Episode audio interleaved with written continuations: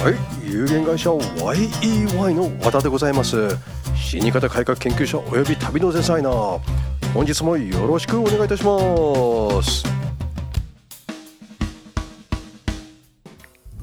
はいこんにちは。2020年4月18日のエピソードでございます。寒い日でしたね。今日もねなんだろうねなんて思いながらもうなんかね調子が悪くなりましたよね。本当に健康な人でも。まあそんなところでね今日もねあの天気はこんなでしたけれどまあ実際もう本当にコロナウイルスがこう流れてくれればありがたいと思っているいながらそうはいかないだろうけれどけれどまあね昨日から比べてどうなるかっていうのはちょっとわからないけれどあのね昨日からまあ昨日この数日間ずっと,、えー、とお墓の話をしてました。でお墓が欲しい人を建てる人の話をしてました。今日はねお墓がいらない人のためにということをお話ししたいと思います。さてお墓がいらない人たちっていうのはどういう人かなって。あのまずねあのお墓不要論私もそうなんですけれどそんなこと言ってあの住職にあのなんか送られてきそうでちょっと怖いんですけれど、まあ、そんな冗談を置いといてあのお墓がいらない人っていうのはどういう方かといえばまず、えー、独り者で誰もいない墓も、えーと、墓守がいない、えー、親戚もいない自分の負の不動産地で、ね、負の、えーと資産ですよね。を残したくないつまりねお墓は何度も言いますけれど、えー、相続放棄できないっていうわけですよ。で誰もいなくなってしまうと、えー、これ厄介なんですよね。でお墓も永代供養であろうが何だろうがなんて言いながら、えー、永代供養はいいんですけれどそのままと画葬墓とかあのに入れてもらえるということはあるんですけれどそうでない一人のものであったら誰が面倒を見るの？という形になるわけですよ。あでもね独り者だとね一番厄介なのがね、えー、散骨してくれって言ってもね散骨してくれる人いませんからね。だからそれはね相続人が誰かっていうことを調べないとダメで誰か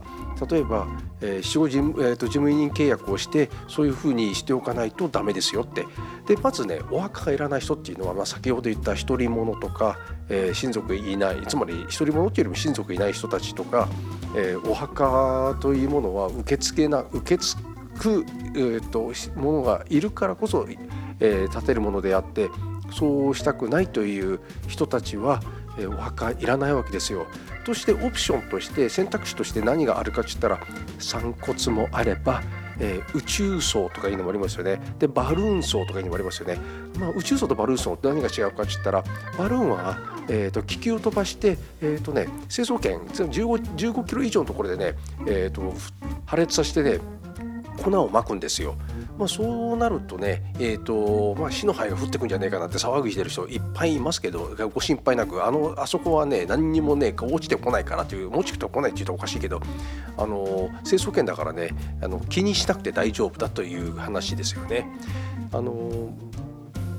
そういうあの黄砂の方がねいっぱい来てるから下の清楚圏以下のところで。であとは宇宙層というのはやはり、えー、ロケットで 1g とか入れてドーンってやる。残りはどうするかという話になるわけですよ。残りはねやはり散骨してもらう方がいいんだろうなって思いますよ。で中には、えーと、お骨のね一部だけご、えーと、本山に預けたいという人もいますけどそれはねあのお墓じゃなく、えーと、あの奉納っていうのかなおかしいけど、まあ、本山に預けるという形になります。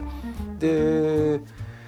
一番あのお墓がいらない人っていうのはやはり、えー、と自分で、えー、と負の資産を負の資産って言っていいのかな？あの子供たち子孫にこれを面倒を見てほしくないと思う人たちなんですよ。でそれがね、あのー、今のこう自分なりの葬儀の締めくくりというので、あのー、流行ってます。ね、で東京湾でもね年間1万件ぐらい確かね、えーと、と撒いてるはずなんですよ。まあ、そういう選択肢もあるよねっていう話で今日の話を終わらせていただきます。はい、いかがでございましたでしょうか？ちょっとまとまりが悪かったですけれど、あの散骨にはね、海だけではなく、まあ、昔は山っていうのあったけど、山山っていうのは人のものでございますので、それはできないんですけれど、えー、海外行きますと、やはり飛行機から撒いたりすることもできます。あとね、勝手に浜辺なんかで巻くと、ボマイソ違反になりますので、それはお避けください。まあそんなところでね、えー、散骨、えー、という手段が残っているということだけはお忘れなく今日もご清聴ありがとうございました。